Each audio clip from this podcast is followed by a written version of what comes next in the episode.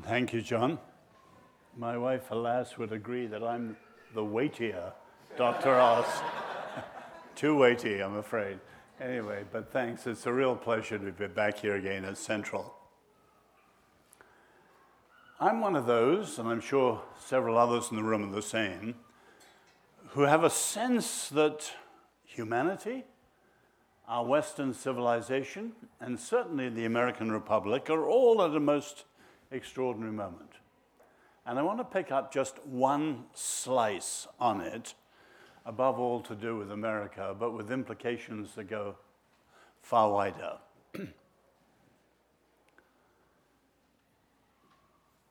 the climax of the Revolutionary War was Yorktown. And legend has it that when the British and Hessian forces marched out to surrender, they were ordered to play the ballad, The World Turned Upside Down. That song, some of you may have heard in Hamilton, a rap version of it more recently, that song goes back to the 17th century. The Diggers leader, one of the revolutionaries in the English Revolution, he said, Freedom is the man who will turn the world upside down. The English Revolution was the first of the five major revolutions. Now, if you think, the word revolution was originally scientific. A body is in motion while it's circling around until it comes back to where it started. That was a revolution. And so it was a double advance when it became first political, not scientific, and secondly, it wasn't coming back to where it started from, but the idea of revolution, you're moving to something that's truly revolutionary in a transformative sense. Now, a lot of that was owed to the Bible.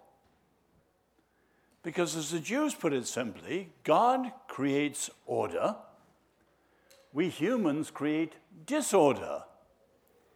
So the Lord and we, when we discover Him and enter into partnership with Him, we work into the disordered order and return it the right way up.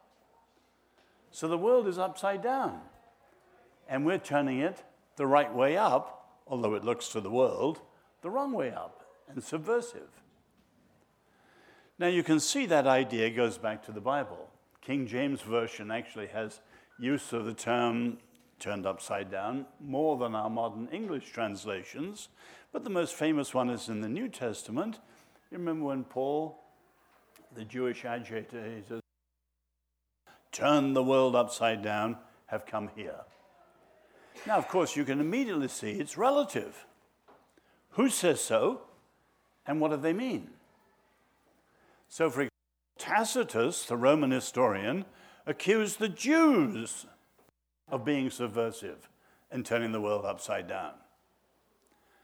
The Emperor Julian, who tried to restore Rome to paganism and failed, was the Christians of turning the world upside down. Of course, we know him as the Julian the Apostate because Christians thought they turned it the right way up again when he failed. Those of you who know philosophy, Marx says he found Hegel upside down and turned him the right way up. Or you have Nietzsche, who looked at Exodus, which is a great revolution, and he says, no, Exodus was actually slave morality. And we need to turn it back so the herd are not on top. We've got to go back to the hero on top. In other words, I start there. The notion of revolution is relative. So when you hear Bernie Sanders talking about it or Congresswoman Tlaib, you've got to always say which revolution and what do they actually mean because it's relative. Now, the English Revolution, 1640, especially 1642, was the first of five major modern revolutions. The English, the American, obviously, 1776, the French, 1789, the Russian, 1917, and the Chinese in 1949. Now, first sight, huge difference between the first and the second. The English one failed. Historians call it the lost cause. The king came back. But actually, the English and the American are very close because both of them came out of the Reformation. Through the Reformation and the discovery of printing, you had a rediscovery of the Bible. Now, if you're thinking, when the church became officially Christian, the religion of the empire, in 380, the Catholic Church copied Greek ideas and Roman structures uncritically. It didn't go to the Bible. Roman structures are hierarchical. Power, Caesar, the consuls, etc., etc., and you had the Pope and the cardinals, etc., etc. And it was actually a Catholic layman, the great historian of freedom, Lord Acton, who made the very famous saying you all know all power tends to corrupt, and absolute power corrupts absolutely. And you probably know if you read the letter, he was talking about the Catholic Church, which, like Rome, was based on hierarchical power and became very corrupt. Think of the Inquisition, think of notions like error has no rights. Well, the Reformation, sola scriptura, went back to the scriptures. The scriptures are not hierarchical. So the English Revolution, which failed, and the American, which succeeded, were actually both children of the Reformation. Now, of course, the French, the Russian, and the Chinese were anti biblical, anti Christian, and anti uh, religious very, very powerfully. Now, why does any of that matter today? Well, for two reasons, if you look at our modern situation. The lesser reason is you go to most of our universities today, the secular narrative is predominant that freedom and toleration come from the loosening of the bonds of religion. And what gave us freedom and toleration was the Enlightenment, particularly the French Enlightenment. Now, that's historically rubbish. Historians, Eric Nelson at Harvard, Michael Walzer at Princeton, many others, historians say the 17th century was, quote, the biblical century. The model was the Hebrew Republic.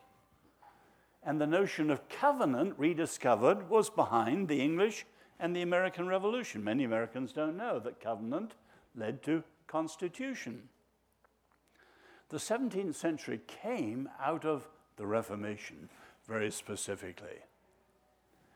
But the other reason this is important, more than history, is that it bears on America's current crisis. Why? It's no secret that America is as deeply divided now as at any time since just before the Civil War. Big differences, of course, not slavery. There's no Lincoln addressing the better angels, one of the big problems today. But the question is why? What's the division? Some people, as you know, blame the president. Others blame the social media. I think those who look deeper say it's the coastals, New York, California, against the heartlanders, the Midwest, South, and so on. Others say, no, the real division is between the nationalists and populists and the globalists. Now, all of those have something to do with it, no question. But I'm not alone in arguing that actually the real cause of the division, if you think of it, is deeper than all of that. The real division is between those who see the republic and freedom from within the perspective of the American Revolution,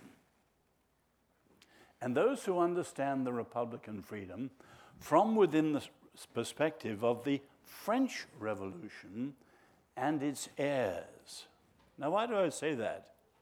If you think of ideas that have gone through America in the last 50 years postmodernism, political correctness, tribal politics, identity politics, the sexual revolution, currently the rage for socialism.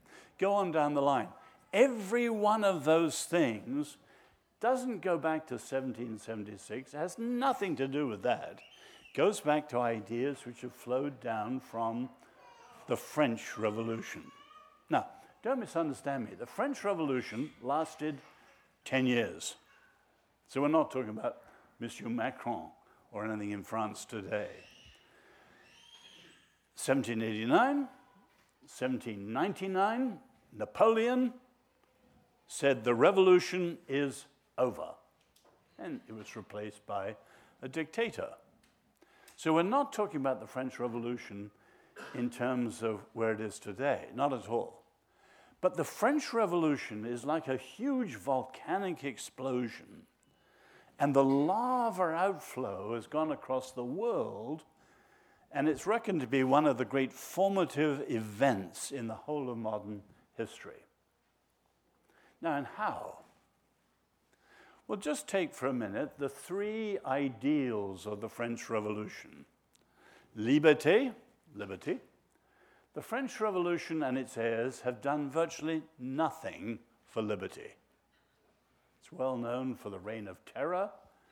None of the revolutions which have come out of the French Revolution have ever been distinguished in adding to liberty. Well, what about the other two, though? Liberté, fraternité. Fraternity, brotherhood. In the 19th century, that was the principal impact of the French Revolution. It led to what's called now revolutionary nationalism. The uniting of Greece and throwing off the Turks, the uniting of Italy out of all the little kingdoms, all came out of a revolutionary nationalism which was sparked by the French Revolution. And of course, that also led later to the rise of the secular part of Zionism. Theodor Herzl and so on, very important with the creation of the State of Israel. And it also led, much later, to Hitler. Now remember, Hitler's model was the French Revolution. And one of the great mistakes, historians say, is to see that communism and fascism are opposites. They're not actually, they're terribly close in many, many areas. And you can see that Hitler had as his model the French Revolution. But all of that was fraternité, leading to a revolutionary nationalism. And that was incredibly important in the 19th century. Now, sure, some of you are saying, well, what about Karl Marx and Friedrich Engels. In the 19th century, they weren't very influential. Their impact was the 20th century, when communism made its imprint. In the 19th century, he was the scribbler in the British Museum. He was just an intellectual writing, but there were no successful revolutions at all coming from communism. But in the 20th century, that was the big impact of the French Revolution. And it's not fraternité, but égalité. Because all the revolutionaries said at the end of the 19th century, what we need is a total revolution, a complete revolution. And all the other ones they saw, 1830, 1848, they didn't succeed, but they were never complete enough because they never achieved equality. And it was that stress on equality which led to what was called revolutionary socialism, which, of course, is Karl Marx, and that is what triumphed in 1917. Now, of course, the Russian Revolution has often been described as a Bolshevik coup rather than a true revolution, because Lenin had around him a little clique, and they realized they needed to use terror and violence to win, because there simply wasn't a mass following of the proletariat, the people, as Marx said. But through the Russian Revolution, and then, of course, the Chinese Revolution, the 20th century was the century of revolutionary socialism. What about our own? Well, our own century, the 21st century, they say that the influence of the French Revolution is in cultural Marxism or what's called critical theory. Now, this is important to understand because this is what's touching America today. As I said, the Russian Revolution was not really a Marxist revolution. In fact, there's never been one in the way Marx said. So in the 1920s, there was an Italian Marxist called Antonio Gramsci, very important in the history of the last century. And he sat in jail for many years under Mussolini, and he had a lot of time to figure out what went wrong. There simply wasn't a proletarian revolution. What you needed to have instead was to win the dominance, what he called the hegemony, win the dominance, the hegemony of the cultural gatekeepers. If you win the elites who are the gatekeepers, astride the doorways of influence of ideas, then you can win a culture.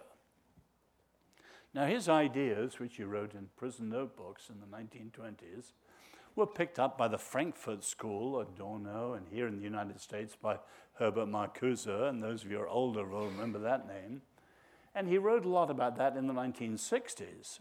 And he was the one, along with a young German, Rudi Dutschke, who was the head of the Red Brigade in Germany, who in 1967 68 called for a long march through the institutions. And this is important. I was in my 20s.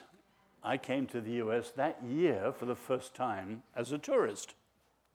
Six weeks, East Coast, West Coast, lots of places in between. I met Mario Savio, who led the free speech movement at Berkeley.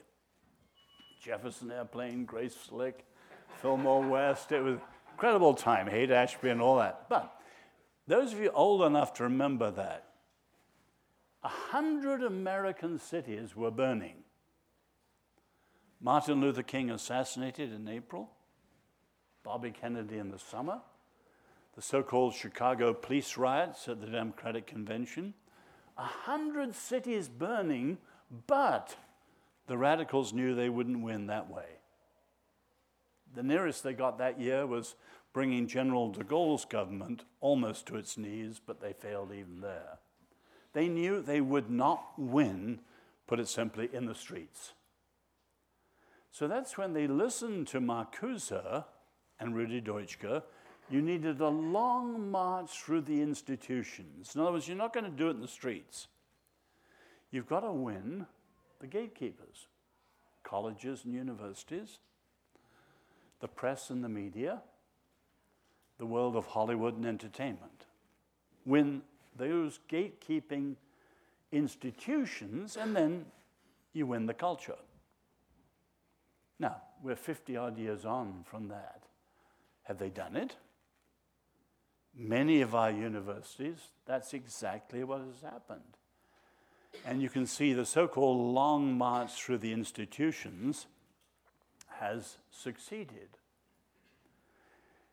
And critical theory or cultural Marxism is incredibly predominant in different circles in this country. And it's the major intellectual challenge that we have today.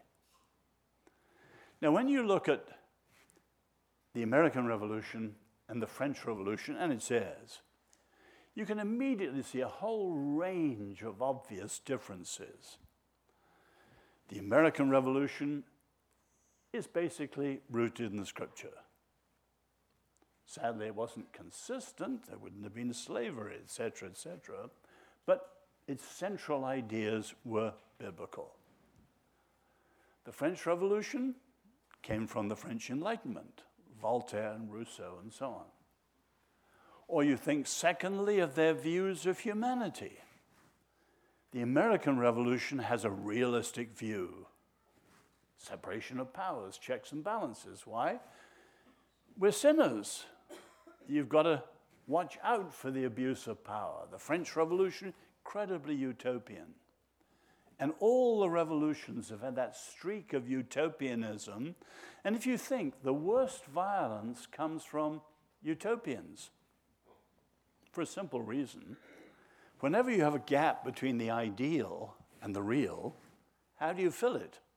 Force, power, violence, the reign of terror, and so on. And you can see that in every revolution. They have very different views of humanity one realistic, one utopian.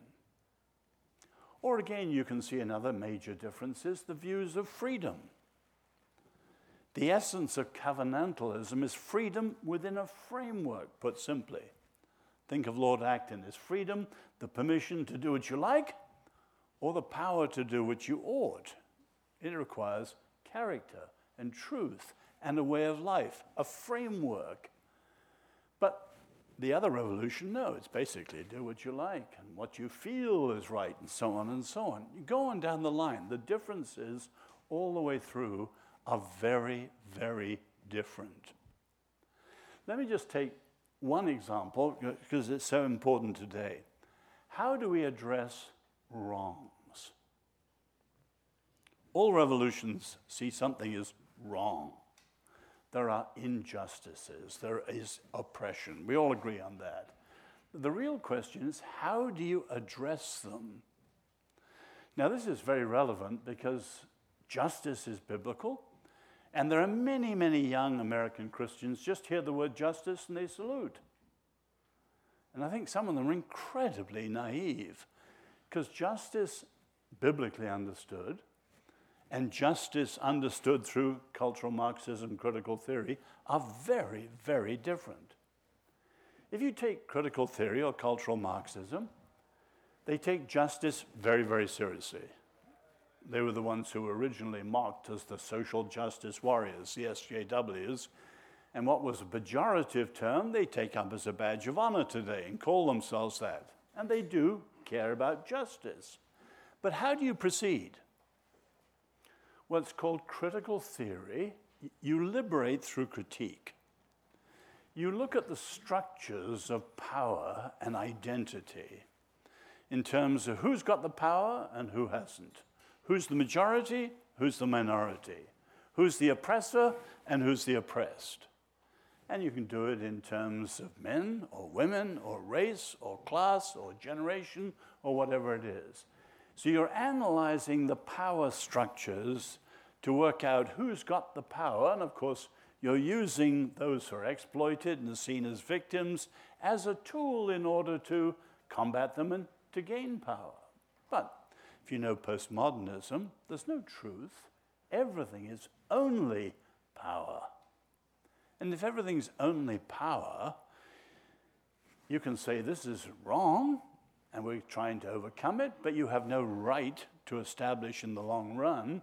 And you can see you have endless conflict of power and just an oscillation like that. And you're using people's victimhood in an exploitative way and there's no final vision of how you restore or reconcile or whatever. So you take a simple example men and women. Or, or take Martin Luther King. It's not the color of your skin, it's the content of your character. See how far we've come from that? It's the color of your skin now. It's the chromosomes you carry, and so on. No, things we've got deeper divisions now than there were 50 years ago. So we're at a stage now where every man in America is a potential assailant for every woman. And every woman in America is a potential accuser of every man. And you can see that in a world where you're dealing with power and resentment and suspicion and all these things, the tension and the conflict between the sexes, between the ages, between the races, is not getting better. It's actually getting worse in the name of those who are using these things in order to try and gain their power. Now, compare that with a biblical understanding of addressing wrong. The Bible has a very high view of justice. We're not told much about why Abraham was called with his family. But the Lord says, I called Abraham in order that he should show the way of justice. And there's two words used there. One is public justice, law, the other is personal integrity and generosity. And you have a very, very high view of justice. And you have history's first critique of the abuse of power So, right always wins over might in the biblical view. Now, you look, how do you address wrongs? Well, you have a very realistic view of human fallibility, as I said. But then you have a very stringent view of repentance and of forgiveness and of reconciliation and restoration so that enemies can truly be made friends. You just take the notion of forgiveness. Forgiveness isn't appeasement, it isn't a form of social abasement. And historians say that biblical, the Jewish and Christian forgiveness, is unique in history. It comes from freedom and it leads to freedom. Because when you're forgiven, the past is dismissed and the future is opened up in a new way. And many of these things we take almost as cliches and truisms. When you explore them, you see how incredibly profound they are in many, many ways, and how remarkably different they are from the current secular alternatives to the more previous ones. And so you can see today that critical theory is incredibly powerful in this country. And yet it is radically different from the Jewish and Christian, the biblical position. But another way, it's time for Christians to get off the back foot. At the moment, there's no Lincoln.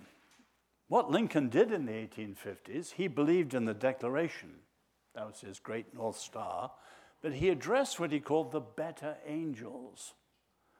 For better or worse, people talk about make America great again, but they never ask what made America great in the first place. And the tragedy is there's nobody at the highest national level defending the American experiment with an understanding of what made it that way. And that's a huge missing element today. But we who are followers of Jesus, along with our Jewish friends, we truly are the heirs, the champions, the guardians of these great truths of a very distinctive view of human dignity, of freedom, of justice, of words, of all sorts of things that are absolutely indispensable to the present crisis. So I think it's time for us to get off the back foot and to see that a Jewish Christian renaissance is a key to the future, not only of the crisis of the American Republic, but to this search for freedom for humanity worldwide. You look at Europe, ideas flowing from the French Revolution are pretty well predominant everywhere. You look at Asia, the strongest power, of course, is another one that's come directly from the French Revolution, namely Chinese communism. The tragedy of America, it was a very distinct, highly unique, much richer, deeper view of freedom than anything else, and we're losing it to the wrong side. Now, it's not over, of course. It's not over at all. In my study at home, I have some of my favorite writers that I admire, and their autographs on the wall behind me. One of them is W.B. Yeats, our Irish poet, and I've got his signed copy of his Second Coming written in World War II. Remember he finishes with, What rough beast is slouching towards Bethlehem to be born. If the roots, the biblical roots, go all together in this country, I wouldn't like to see what this country produces. You know the old saying, the worst is the corruption of the best, which was said about Germany, sadly, the Reformation country which produced the horror of National Socialism. And some of the forces at work in this country are pretty dark. One of my autographs is uh, Alexander Solzhenitsyn. Now, I remember his great speeches to America in the 70s that Americans are gambling their civilization. You are. No one's defending the better angels of the American experiment today. But some of these things can't just be answered in words or by political action. I'll finish with a story and then throw it to you a story of prayer that means the world to my wife and me. Some of you may know the story of Derek Prince. Cambridge graduate in England, just as World War II was breaking out. He was a young Don and a philosopher and he was sent to the British Army in North Africa. And he thought, I'll take some books with me to read as we go around. And among others, he took a Bible to read just as one of the Western classics. And reading the Bible, he came to faith in Christ. Anyway, when he got to West Af- uh, North Africa, disaster. The British Army was 800 mile retreat, Rommel pushing them back. And they were at the gates of Alexandria, trying to defend the Suez Canal and keep the Germans from taking over Jerusalem. We know what would have happened if they captured the Jews there. The morale was appalling. The officers had more water for their horses and their gin and tonics than the enlisted men had to drink. It was terrible. Churchill fired the general and replaced him. And the replacement died en route. And so he had to fish around fast to get another man. And he sat down a young, untested general who happened to be the son of a great Christian leader, an evangelical leader back in Britain. But as Derek Prince, no church out there, he had the Bible, the Holy Spirit, a few friends. He said, Lord, in this mess, how am I to pray? And the Lord gave him this prayer to pray every day Lord, set over us a leader, this is the army, set over us a leader such that it will be for your glory to give the victory through him. And he prayed this every day, and they retreated, retreated, retreated. When this new young general came, and they knew the big battle was about to take place, he got the whole army together outside Alexandria and said, Let us Pray to the Lord of the armies, the Lord of hosts. And Derek Prince, listening to this, the Lord said to him, This is the answer to your prayer.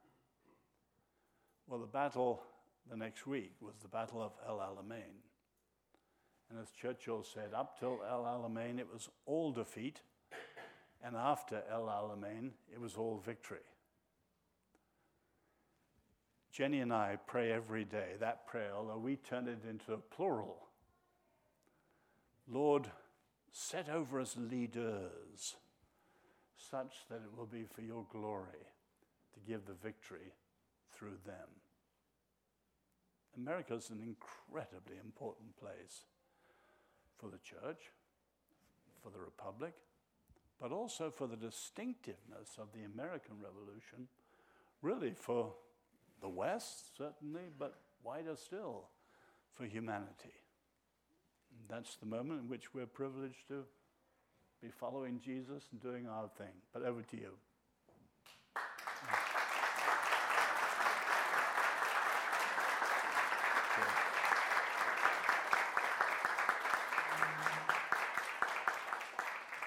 Thank you, Os, for your wise and uh, wise remarks. Uh, Q and A. So, Tell us, if you would, uh, what principles of the American Revolution inure to the good freedom that you speak about? uh, uh, Uh, what was the last sentence? What, which principles? What, what principles of the American Revolution inure to that good freedom that you speak about? All right. Just expand another whole session, but just a couple of things. Take the notion, I mentioned justice. Justice is an ideal where Christians and Jews have a very strong view, atheists and others have a very strong view. In other words, justice is a shared ideal, although we have very, very different answers to it. When you come to freedom and human dignity, you have something very different. There is nothing comparing secular views, say, with Jewish and Christian views of freedom. So you take freedom, the Egyptians had no view of freedom. The Babylonians had no view of freedom. It's in your stars. The Greeks, it was behind everything, fate. Take, say, Oedipus Rex. Whatever he does, he just fulfills the oracle and so on. Now you think those are ancients. Surely today we have a high view of freedom. Have you ever read The Great Atheist? There isn't a single great atheist who has a strong grounding of freedom. B.F. Skinner, J.B. Watson, Sigmund Freud, come down to Richard Dawkins, Sam Harris. Sam Harris's book on freedom last year, you have a puppet on the front. Freedom is a fiction. We're actually determined, it's chance and necessity. The biblical view is almost unique. So, the notion of freedom itself, but more importantly, when you come to the American experiment, the way of freedom. At the heart of the rediscovery of the Reformation was rediscovery of Exodus. So you take three things about the Exodus covenant which put a stamp on America. The first was you can read the Exodus and then see how people like Cromwell and Knox and Zwingli and Bullinger and then the Puritans in New England, how they picked it up. In Exodus, covenant is freely chosen consent. Three times it says, All that the Lord says, we will do. That is the origin of the consent of the governed. Secondly, there was a morally binding pledge. A covenant is much more than a contract. A contract is legal and narrow, but a covenant is comprehensive. You take a marriage covenant, till death do us part, and so on. That, but the third one is a key one the reciprocal responsibility of all for all. Love your neighbor as yourself, etc. Those three things were at the heart of the Reformation rediscovery of Exodus, at the heart of New England. And they all flowed into the American. Now they've been lost today.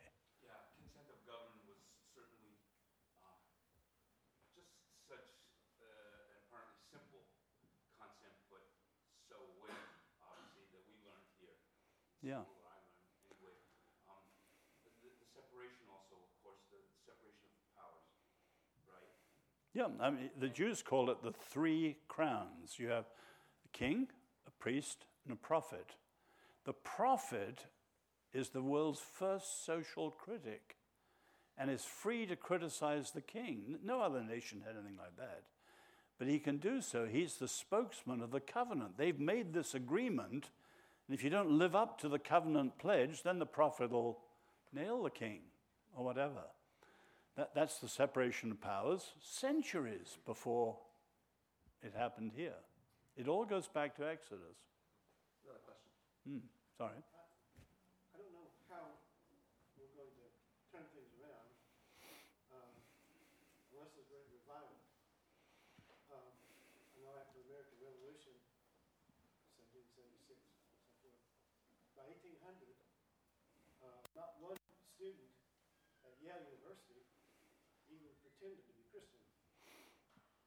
Princeton was much more evangelical too there, claimed to be Christian. And as you probably know, Timothy Dwight, the grandson of Jonathan Edwards, mm-hmm. became president, and the revival started there with lives changed and throughout Kentucky and so forth. But I, I don't know how we're going to turn it around, if it's worth turning around, unless there's personal revival in Christians. I saw a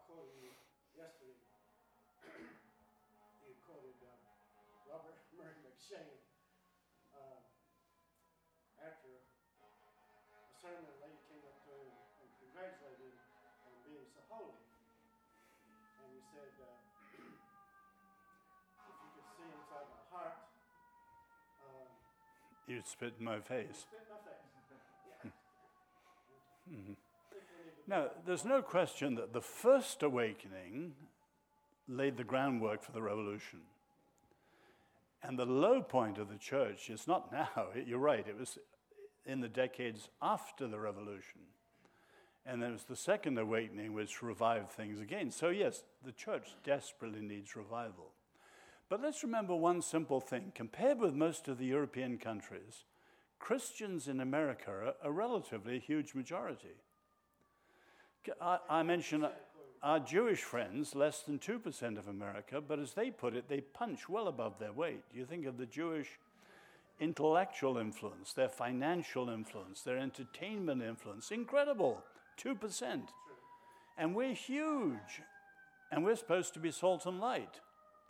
In other words, even with who we are, short of a massive awakening or revival again, we should be living Christianly. Just take one thing alone. Obviously, a huge problem in the mix today is incivility, words. Both trivialize words, words, words, but they've become incredibly cyberbullying and all that take a biblical view of words. You know, what the Old Testament calls evil speech. The rabbis say it's worse than murder. Why? If you think, what links us to the Lord? What links us to each other?